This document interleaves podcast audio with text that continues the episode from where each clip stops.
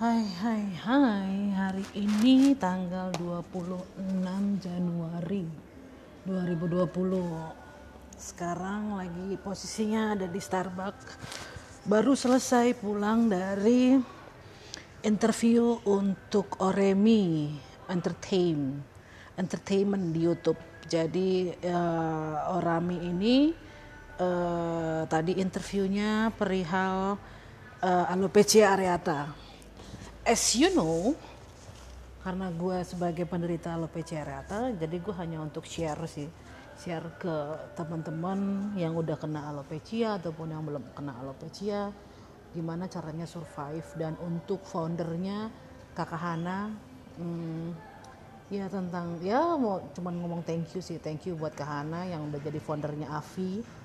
Uh, Avi itu apa asosiasi untuk alopecia areata di Indonesia alopecia sih sebetulnya karena alopecia itu honestly ada tiga.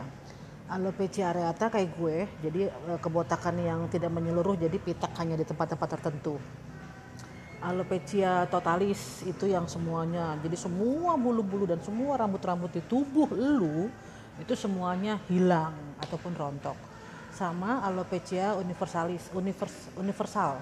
Jadi itu uh, alopecianya itu yang hanya di hmm, apa di apa namanya yang hanya di bulu mata uh, atau eh, apa bukan bukan bulu mata itu mah yang tadi. Uh, jadi alopecia universalis itu yang apa kebalik ya? Pokoknya ada tiga deh. Jadi alopecia yang pitak alopecia yang kayak gue tuh pitak sama yang total semua seluruh badan sampai di ketek sampai di bulu dada bulu-bulu yang lain lah semuanya yang berbulu-bulu dan berambut itu nggak ada. Sama satu lagi botak uh, botak yang botak yang pelontos yang sama sekali rontok jadi pitak, botak sama yang uh, bulu-bulu hilang, bulu-bulu dan rambut-rambut yang ada seluruh badan hilang. Itu. Jadi alopecia areata, alopecia totalis sama alopecia universal atau universalis gitu gue lupa.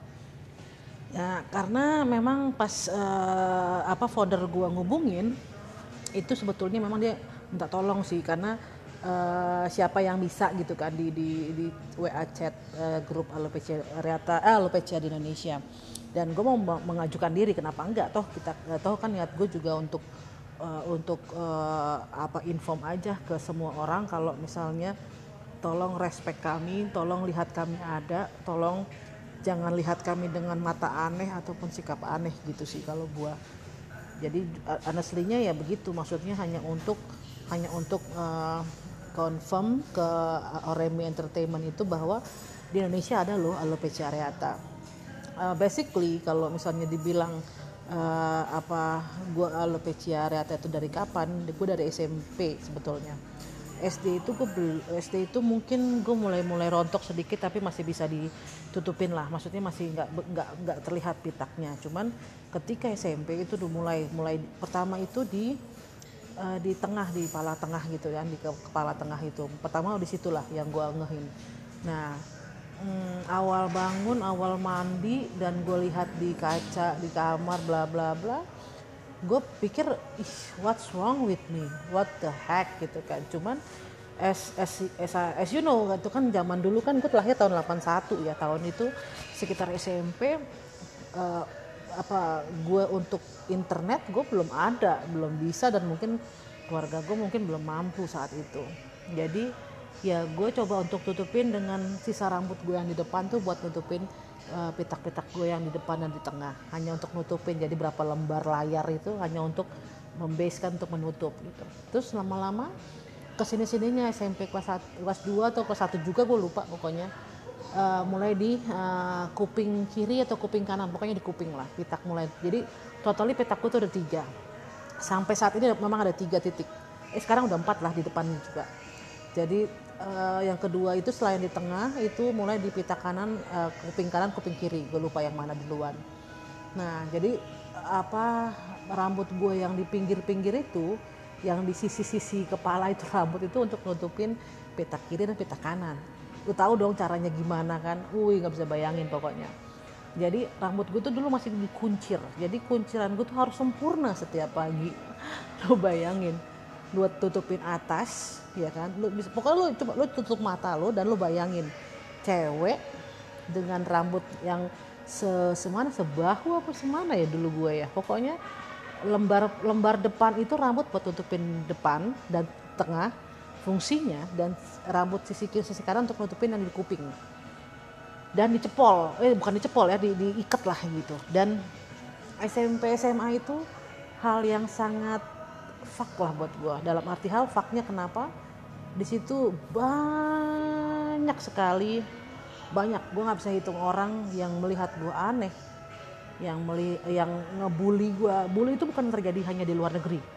Bully itu terjadi di mana-mana terutama di gue dan gue ngalamin. Gimana gue diketawain gimana gue diledekin gimana gue uh, ikat rambut gue diambil dan ditarik gitulah ditarik sama teman gue dan terbongkar lah kepitakan gue. Uh ketawain sama semua di pokoknya sekelas udah ketawain. Sampai ke rambut gue waktu itu kan gue SMP itu gue di SMP gue itu di lantai berapa ya waktu itu ya? Sampai dibuang ke rambut gue. Lu bayangin gak lo gue lari ke bawah hanya untuk ngambil ikat rambut. Betapa berharganya ikat rambut saat itu. Ah kacau deh. Gue kalau ingat itu antara mau nangis mau ketawa mau anjing-anjingan bebas deh saat itu. Cuman ya karena saat itu SMP ya gue nggak gua nggak tahu apa itu alopecia orang tua gue juga nggak tahu semua orang juga nggak tahu termasuk gue juga nggak tahu. Jadi gue berpikir ya ada yang aneh sama gue tapi gue nggak tahu anehnya itu harus gimana nggak tahu oke. SMP berlanjut dengan dengan cacian dengan bulian dengan kata-kata bilang gue anak aneh lah uh, segala macem lah. Nah lanjutlah ke SMA SMA itu gue sampai dikatain tahu nggak apa? Piton. Lu bayangin apa itu piton? Itu ular. Kenapa ular? Karena bagi mereka gue aneh. Sebetulnya gue sedih. Sampai saat ini pun gue sedih tapi gue coba untuk berpikir ya itu hanya nickname lah saat itu. Hanya untuk lucu-lucuan kalau reunian kalau ketemu eh ton eh ton ya dan gue saat ini sih gue udah me, me, apa ya ya let it flow lah. Maksudnya ya udahlah itu what the past gitu kan. Cuman kalau misalnya ditanya saat SMA itu saat saat terburuk gue selain SMP sumpah.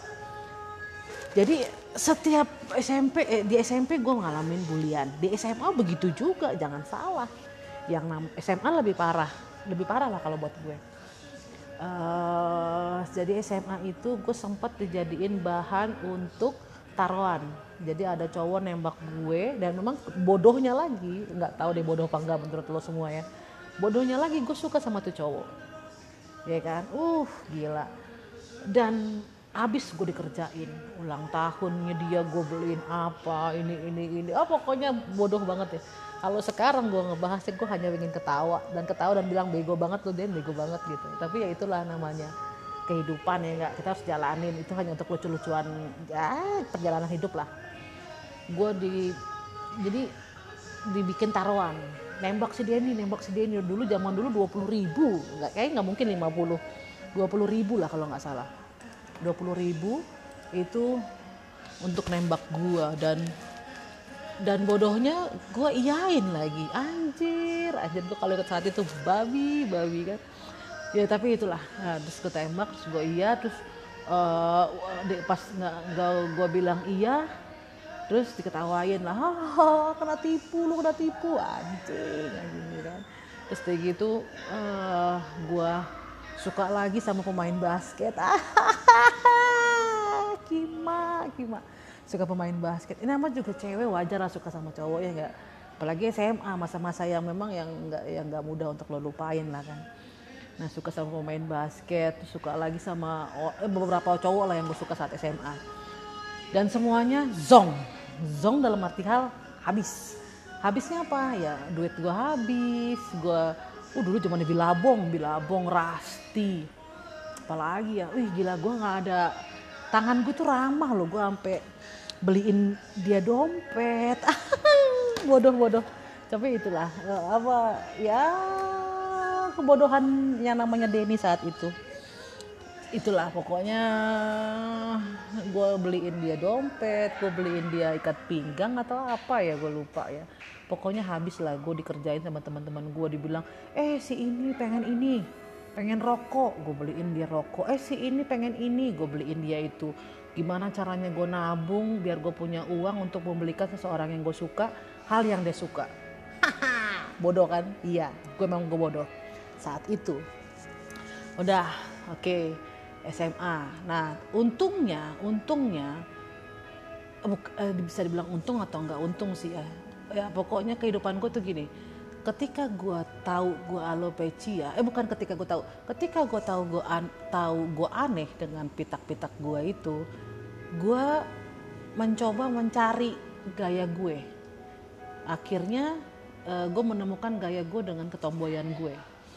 Gue ketomboyan gue gue nongkrongin sama cowok gue temenan sama cowok dibandingin sama cewek. Karena gue berpikir saat itu berteman sama cewek ribet. Kenapa ribet? Karena gue aneh.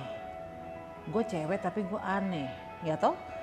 Lo tahu cewek-cewek itu kan pasti kan yang rambutnya di blow yang di keriting yang dicatok yang apa nah gue ngerasa gue nyaman dengan gue mencari kenyamanan gue tuh dengan berteman dengan cowok yang santai gitu. Bahkan gue SMA boleh tanya sama nyokap gue sama bokap gue sama teman-teman SMA gue gue pakai celana uh, eh, SMA bukan pakai rok. Awal-awal memang gue pakai rok tapi ke sininya gue pakai celana. Kenapa? Karena gue nyaman. Itu guru robek apa gunting sampai ke dengkul celana gue gue jahit lagi malamnya ke rumah tetangga gue yang punya jahitan tuh kan. Minta tolong. Gunting lagi gue jahit lagi. Sampai akhirnya dipotonglah celana panjang sekolah itu sampai ke dengkul jadi potong itu pendek. Dari situlah akhirnya gue udah gue nyerah. Tapi dengan gue berteman dengan banyak-banyak cowok gue jadi ngerti sosok cowok itu seperti apa. Dan gue menyukai sosok cowok. Maksudnya dalam arti hal dia santai dia dia nggak ribet dan dia selenong boy lah kasar katanya. Dan gue uh, menyukai sosok-sosok seperti itu. Dan gue dan gue menjadi seperti itu sampai saat ini.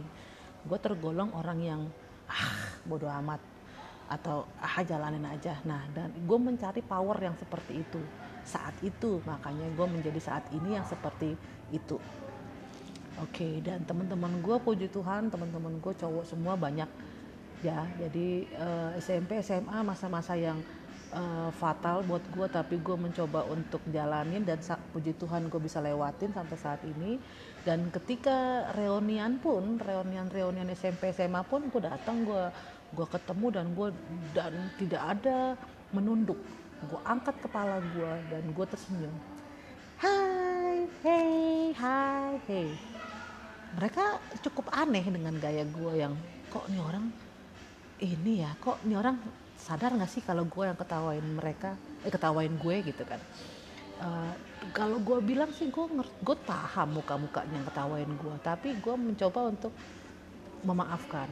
Itu namanya kenakalan anak muda pada zaman itu dan sekarang gue udah dewasa udah 30-an kan jadi ya saat reunian hanya say ngobrol-ngobrol ngerokok bareng bahkan gue ajak mereka minum bareng jadi ketika gue reunian ketika gue udah kerja gue reunian gue mendapati ya gue mendapati dan gue bangga cukup bangga sama diri gue sendiri. Terima kasih Tuhan gue cukup bangga. Kenapa? Karena mereka yang membuli gue sekarang adalah nol. Orang yang nol yang zong. Gue bangga sama Tuhan. Jadi maksudnya bangga adalah ketika gue dianggap aneh tapi gue penuh dengan berkat. Maksudnya penuh dengan berkat itu apa pas reunian pulang reunian terletuk lah gue bukannya gue yang mau sombong bukan. Gue orangnya nggak suka sombong. Yuk ngebir yuk. Gue bilang gitu. Uh ngebir ya nggak? Gue tahu itu orang-orangnya orang-orang yang nol. Gue juga nol karena gue nggak punya mobil gue hanya punya motor saat itu. Dan gue santai gitu gue berpikir mau mobil kayak mau motor yang penting si dompet lo bukan yang lain ya enggak jadi intinya ketika habis reunian gue ajak yuk ngepir yuk gue beliin berapa pitcher saat itu berapa tower gue beliin saat itu gue ajakin lagi reunian berikutnya sisa dari gue semuanya dan gue bisa cukup bangga kenapa karena yang ngebully gue itu dapatkan sesuatu dari gue yang mereka anggap dulu gue freak ataupun aneh. Sih, bagi gue Tuhan itu adil. Mungkin waktunya lama. SMP, SMA, sekarang udah kerja ya lama berapa puluh tahun. Tapi gue yakin tergantung kita sabar. sabar sabar untuk mendapatkan apa yang mereka tertawakan itu menjadi diri mereka bukan jadi diri gue. Gitu.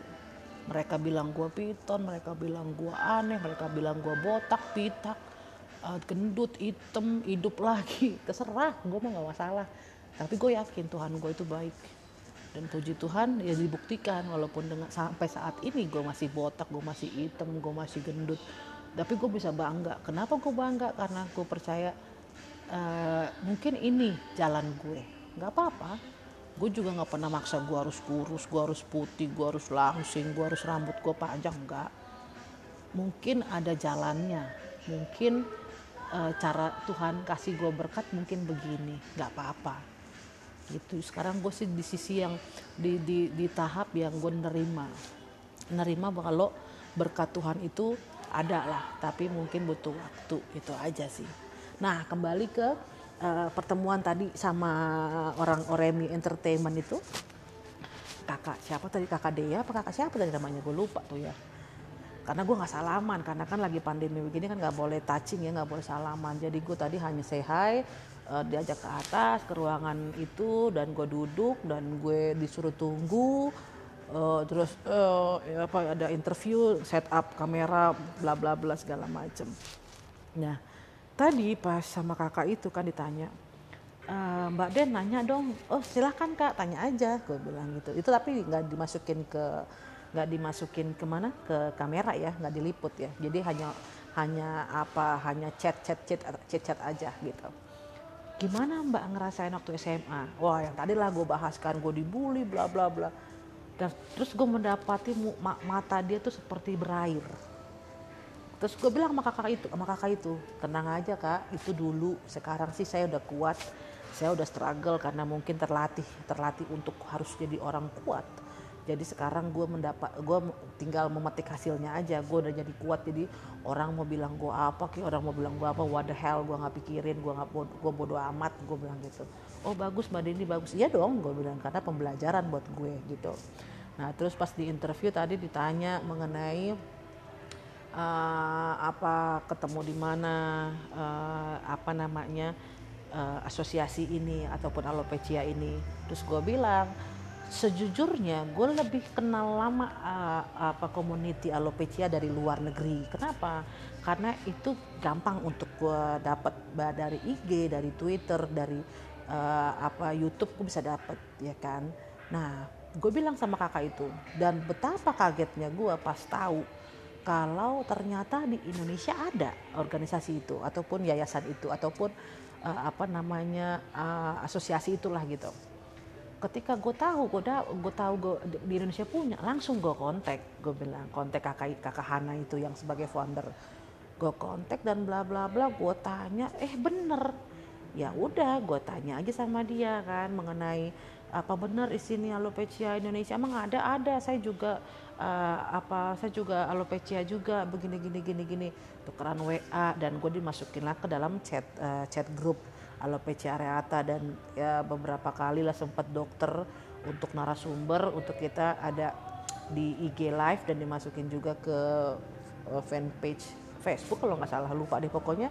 Uh, gue sempat ikutan ikutan denger uh, nonton pas lagi dia si founder sama si dokter narasumber di IG live lah gitu itu pengetahuan juga buat kami yang para alopecia yang kayak gue udah lama maupun yang baru gitu kan.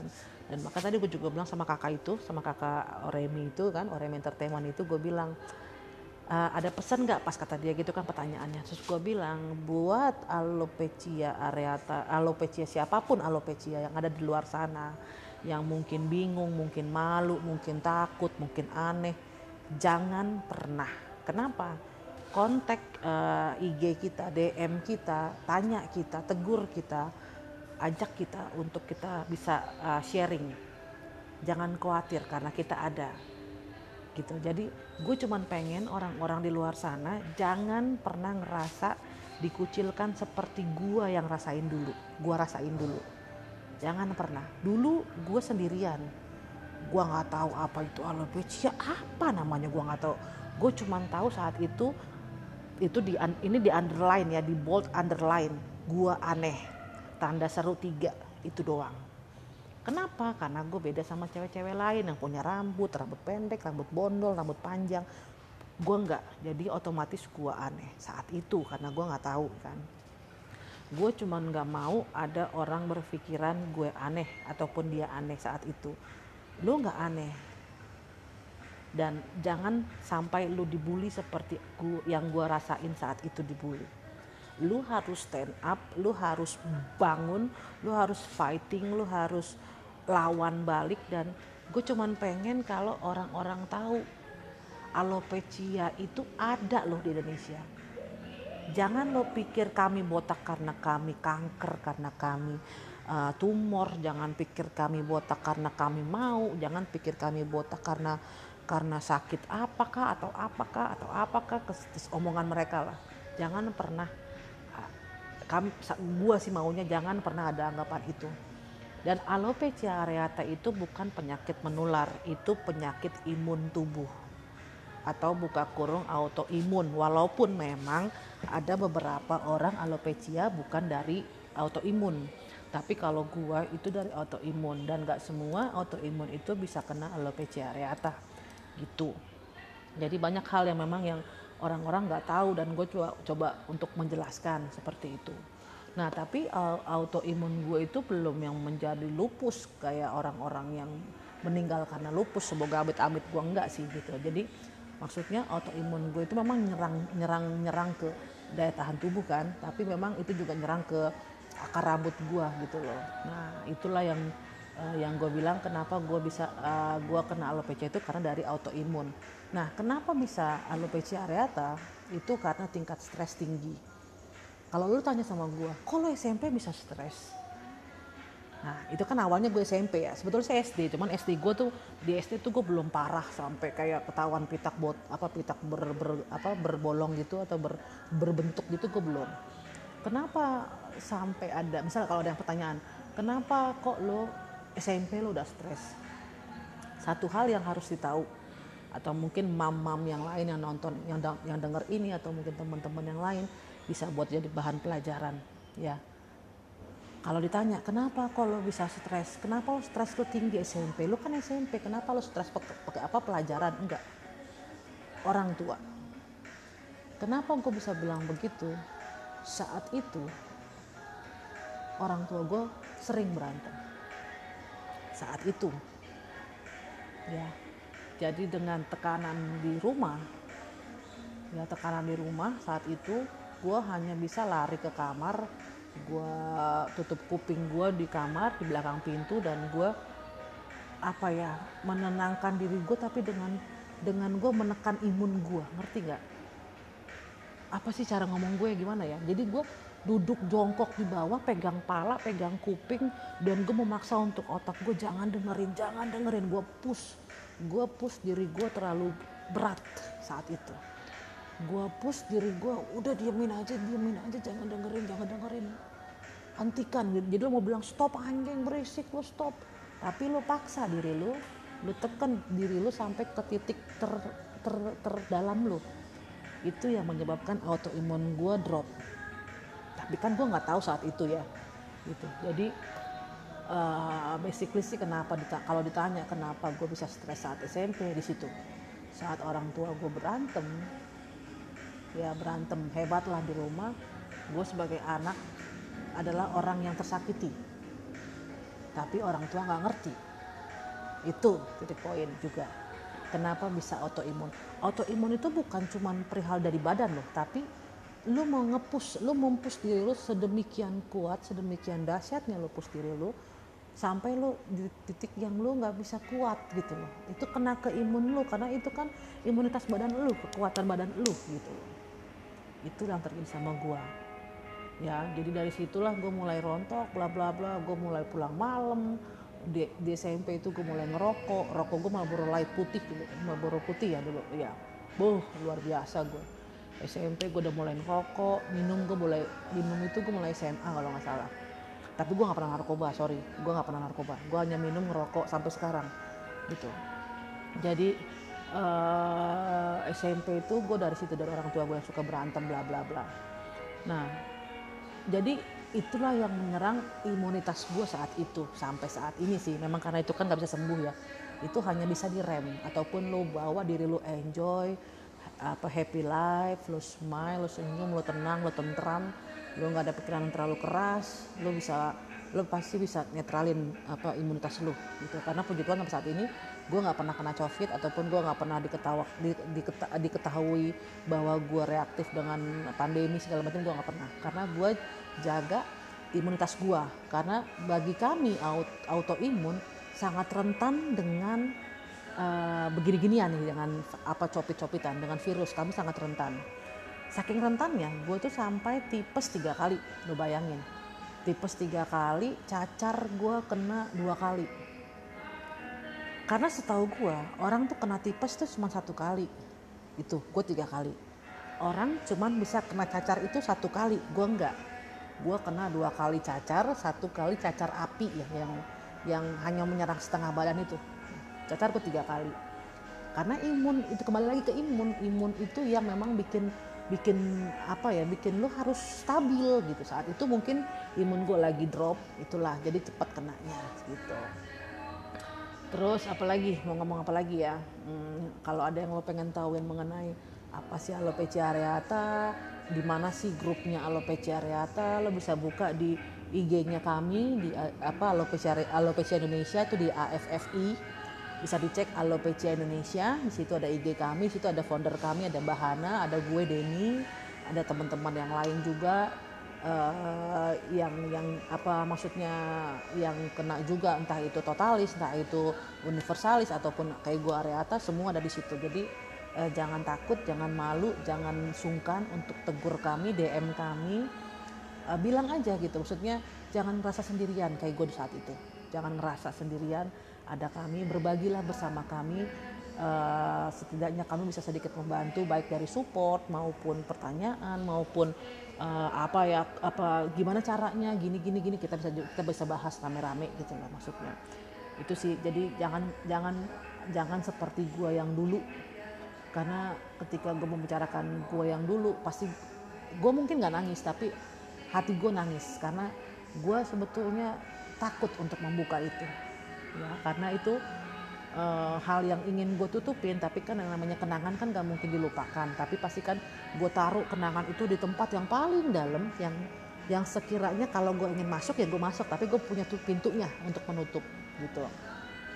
Nah sepengetahuan gue juga alopecia itu bisa anxiety. Tapi seorang anxiety belum tentu bisa alopecia oke? okay? Nah sekarang gue kasih tahu nih alopecia itu yang yang tadi gue bilang alopecia areata, alopecia totalis sama universalis. Nah itu tiga ya tiga item jadi satu. Intinya alopecia. Yang pertama, yang kedua adalah anxiety. Apa itu anxiety? Anxiety itu adalah kecemasan yang berlebihan.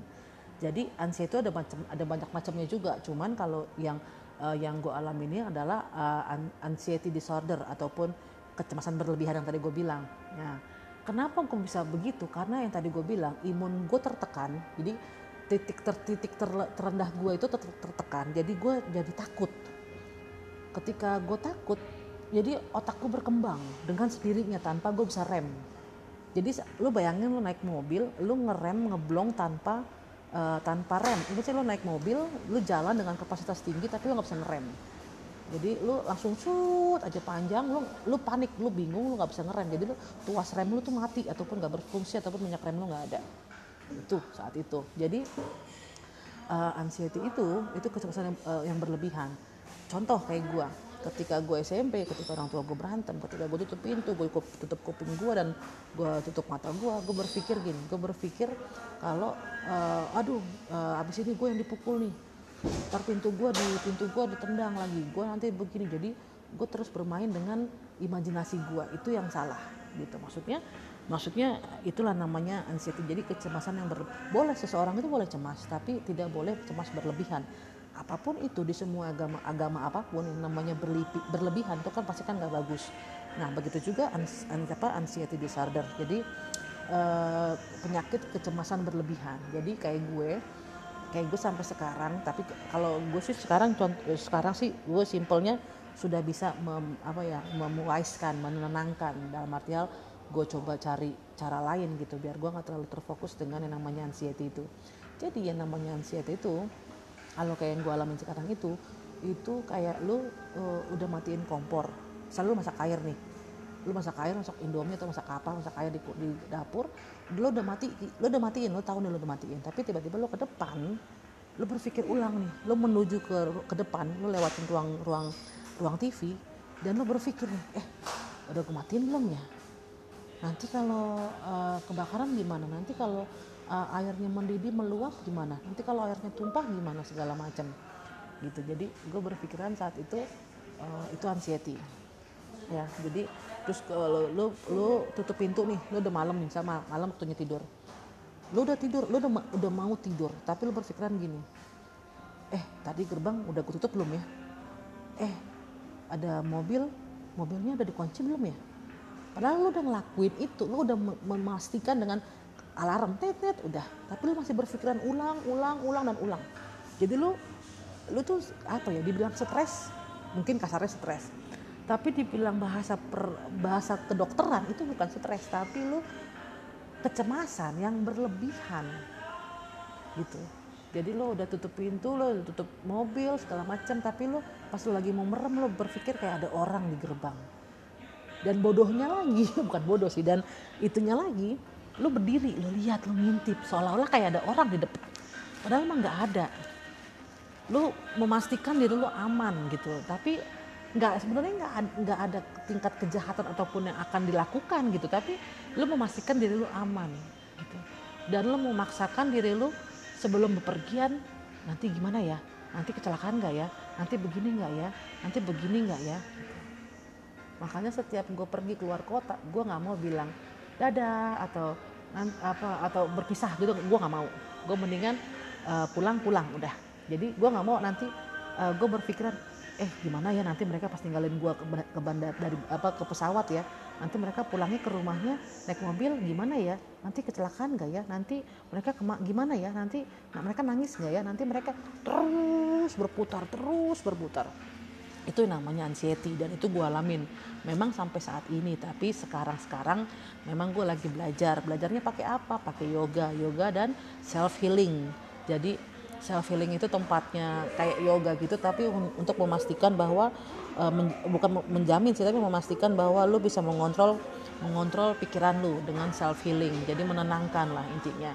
Uh, bentuknya sih kayak yoga ya cuman lu dibuat senyaman-nyaman mungkin dan membuat apa kayak kayak let it flow lah gitu. Itu namanya yoga dan self healing gitu sih kalau gue. Jadi kalau misalnya bisa gue bilang uh, yang namanya uh, alopecia bisa ada kemungkinan lu kena anxiety. Tapi seorang anxiety belum tentu bisa dikenakan eh, bisa bisa mendapatkan penyakit alopecia. Itu sih kalau gue. Nah kalau gue dua-duanya. Makanya uh, Tuhan ngasih gue banyak berkat tapi juga Tuhan ngasih gue banyak banyak kelebihan. Itu gue bilang sih bukan kekurangan itu kelebihan. Kenapa? Karena nggak semua orang bisa dapetin apa yang gue rasain gitu loh. Nggak semua orang bisa dapat alopecia nggak semua orang bisa dapetin juga anxiety kayak gue gitu sih. Jadi gue sih ya sekarang dalam tahap slow slow slow aja. Maksudnya ya gue ikutin arusnya ke mana gue jalanin aja sekuatnya gue sebisanya gue semoga Tuhan berkati gue gitu sih. Gitu. Ya jadi itu anxiety obatnya ada sebetulnya tapi gue hanya simpan itu di saat-saat tertentu. Kalau gue udah parah ada. Itu kalau gue nggak bisa nyebutin namanya karena itu hanya boleh didapetin dengan uh, dengan apa resep obat dokter. Nggak boleh sembarangan gitu. Jadi itu tak kuat banget obatnya memang untuk menenangkan dan itu nggak boleh dipakai sembarangan orang karena itu jatuhnya obat resep dokter harus nggak boleh sembarangan. Makanya mohon maaf gue nggak bisa sebutin apa tapi gue jarang make itu. Gue seumur umur make itu cuma satu kali satu kali saat gue nggak bisa tidur selama hampir dua bulan. Eh dua bulan tiga bulan ya? Nggak bisa tidur. Jadi gue tidurnya itu hanya lima menit satu hari. Satu jam satu hari. Besoknya lagi gue full dari pagi eh dari pagi sampai malam. Terus malamnya itu uh, eh, gue sampai pagi lagi sampai di apa di luar tuh ada yang dari masjid tuh kan Allah waktu jadi yang jam subuh yang jam subuh itu gue nggak sama sekali nggak bisa tidur. Berapa ada dua bulan tiga bulan kalau nggak salah. Gitu. Jadi itu di momen itulah gue waktu itu butuh itu. Karena gue badan gue lelah badan gue capek. Badan gue udah bilang capek deh capek. Badan gue tuh udah ngomong tapi gue nggak bisa ngelakuin apa-apa. Karena gue nggak bisa tidur setiap karena setiap gue memejamkan mata ya hal itu anxiety itu datang terus gitu loh. Nanti gimana ya nanti uh, lu jangan tidur nanti bokap lu meninggal nanti meninggal lu nyesel lu nggak bisa ngeliat uh, lu nggak bisa ngeliat terakhir terakhir nih bapak lu. Nanti nyokap lu begini begini. Tuh. Jadi gue memaksakan diri gue se sepaksa paksanya uh, otak gue sih yang maksa bukan gue kalau gue sih capek gitu cuman otak gue yang terlalu maksa. Gue untuk terus bekerja. Padahal kan sebetulnya nggak bagus. Kalau kayak gitu kan malah mempercepat kematian gue sendiri sebetulnya. Karena kan badan gue makin gak sehat. Gitu. Ya jadi itu namanya anxiety uh, anxiety itu gue sampai ke psikiater dua kali hanya untuk menenangkan men-share sampai pun sampai psikiater pun nanya uh, apa sampai bawa gue ke alam sadar dan psikiater pun sampai bilang rumet den. Isi otak lu tuh rumet sampai bilang begitu. Rumetnya kenapa dok apa pak apa dok? Gue bilang gitu kan. Uh, rumet karena gue sendiri nggak bisa dapetin. Jadi seorang psikiater unggulan juga nggak bisa dapetin titik titik titik apa titik lemah gue di mana? Karena dia tuh beranggapan kalau misalnya uh, terlalu rumet terlalu ruwet untuk dia berjalan mendapatkan gue saat itu, di situ di, di alam sadar gue gitu. Jadi gue momen di mana ya psikiater aja bingung apalagi gue yang yang punya yang punya anxiety kan. Makanya gue uh, udahlah gitu jalanin aja lah gue nggak inilah gitu. Gue nggak mau cari-cari tahu lagi. Yang penting gue nyaman gue aman dan gue fun ya udah let it flow aja gitu. Sampai sekarang gue udah nggak pernah ke psikiater lagi dan gue nggak ada minum-minum obat-obatan lagi. Uh, eh, gue jadi gue aja biasa gitu. Walaupun memang terkadang uh, eh, gue kalau udah udah udah ngerasa gue nggak apa gue nggak bisa tidur nih kopi mulai gue stop rokok mulai gue kurangin. Karena memang mau nggak mau yang namanya nikotin sama kafein itu pasti mengandung uh, apa namanya ada ada ininya ada efek dampaknya juga sih untuk untuk susah tidur gitu loh gitu. Jadi uh, itulah maksudnya podcast hari gue hari ini dengan gue podcast pertama gue tanggal 26 Januari mengenai alopecia gue dan anxiety gue dan kehidupan gue untuk saat ini ya seperti itu. Next kita bahas lagi yang lain.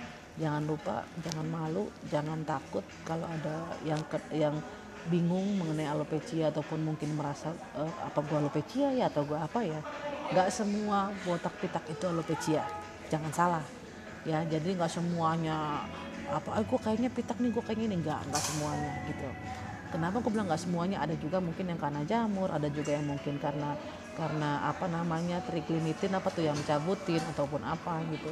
Ada juga yang memang karena banyak hal bukan hanya karena alopecia areata. Jadi nggak semuanya bisa disamain. Dan apa pun itu kalau mau tanya tanya aja. Kita sebisa kita grup alopecia areata alopecia Indonesia ataupun AFFI pasti akan bantu apa pun itu. Bisa dicoba bisa dites bisa di DM ke kita. Semoga kita saling apa ya saling membantu lah intinya sih gitu dan jangan jangan apa jangan malu lah. Karena di saat lo ngerasa sendirian itu yang harus lo lawan. Karena lo nggak sendirian. Lo diciptai kita diciptain semuanya sama Tuhan punya tujuan masing-masing. Jadi jangan ngerasa kita sendirian. Itu nggak boleh. Jangan seperti Denny yang dulu. Tapi jadi Denny yang sekarang. Yang fighting yang keeping strong yang tetap jalan jangan malu struggle. Ya fighting lah pokoknya gitu. Uh, apalagi ya? Hmm, intinya itu aja sih. Jadi gue cuma mau bilang terima kasih buat dengerin oceh-ocehan gue saat ini.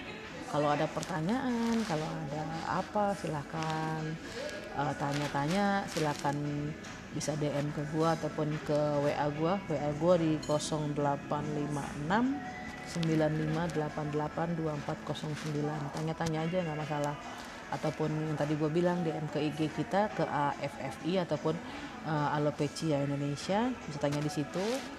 Uh, dan semoga kita sehat-sehat aja nggak kekurangan apa pun tetap semangat uh, minum vitamin.